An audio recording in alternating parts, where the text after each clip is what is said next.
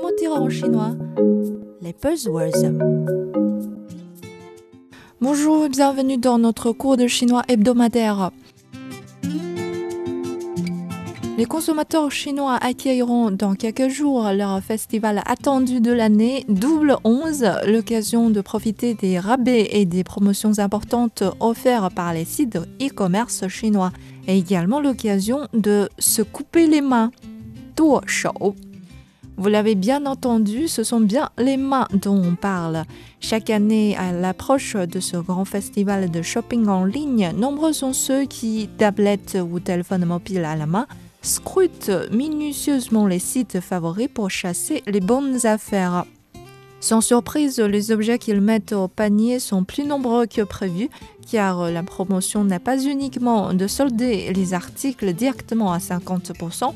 Souvent, elle demande d'atteindre une somme fixe pour bénéficier des réductions supplémentaires, du genre moins cinquante yuans pour chaque trois cents yuans dépensés.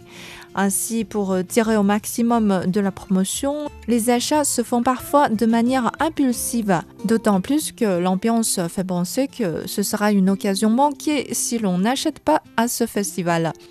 Mais la jouissance est éphémère. Dès qu'on a dépensé une coquette somme, on se regrette pour avoir acheté beaucoup de choses qui ne sont pas forcément utiles. On dit donc « je dois me couper les mains ».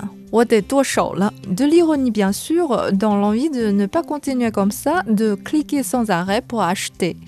Mais chacun le sait, cette erreur va être répétée mille fois. C'est pour cela que ce grand festival, lancé il y a plus de dix ans, enregistre d'année sur l'année des chiffres de vente colossaux, plus de huit cents milliards de yuans l'an dernier, rien que pour les deux fameuses plateformes de vente en ligne Temu et G T point com. Sans aucun doute, Double onze est une aubaine pour les vendeurs en ligne.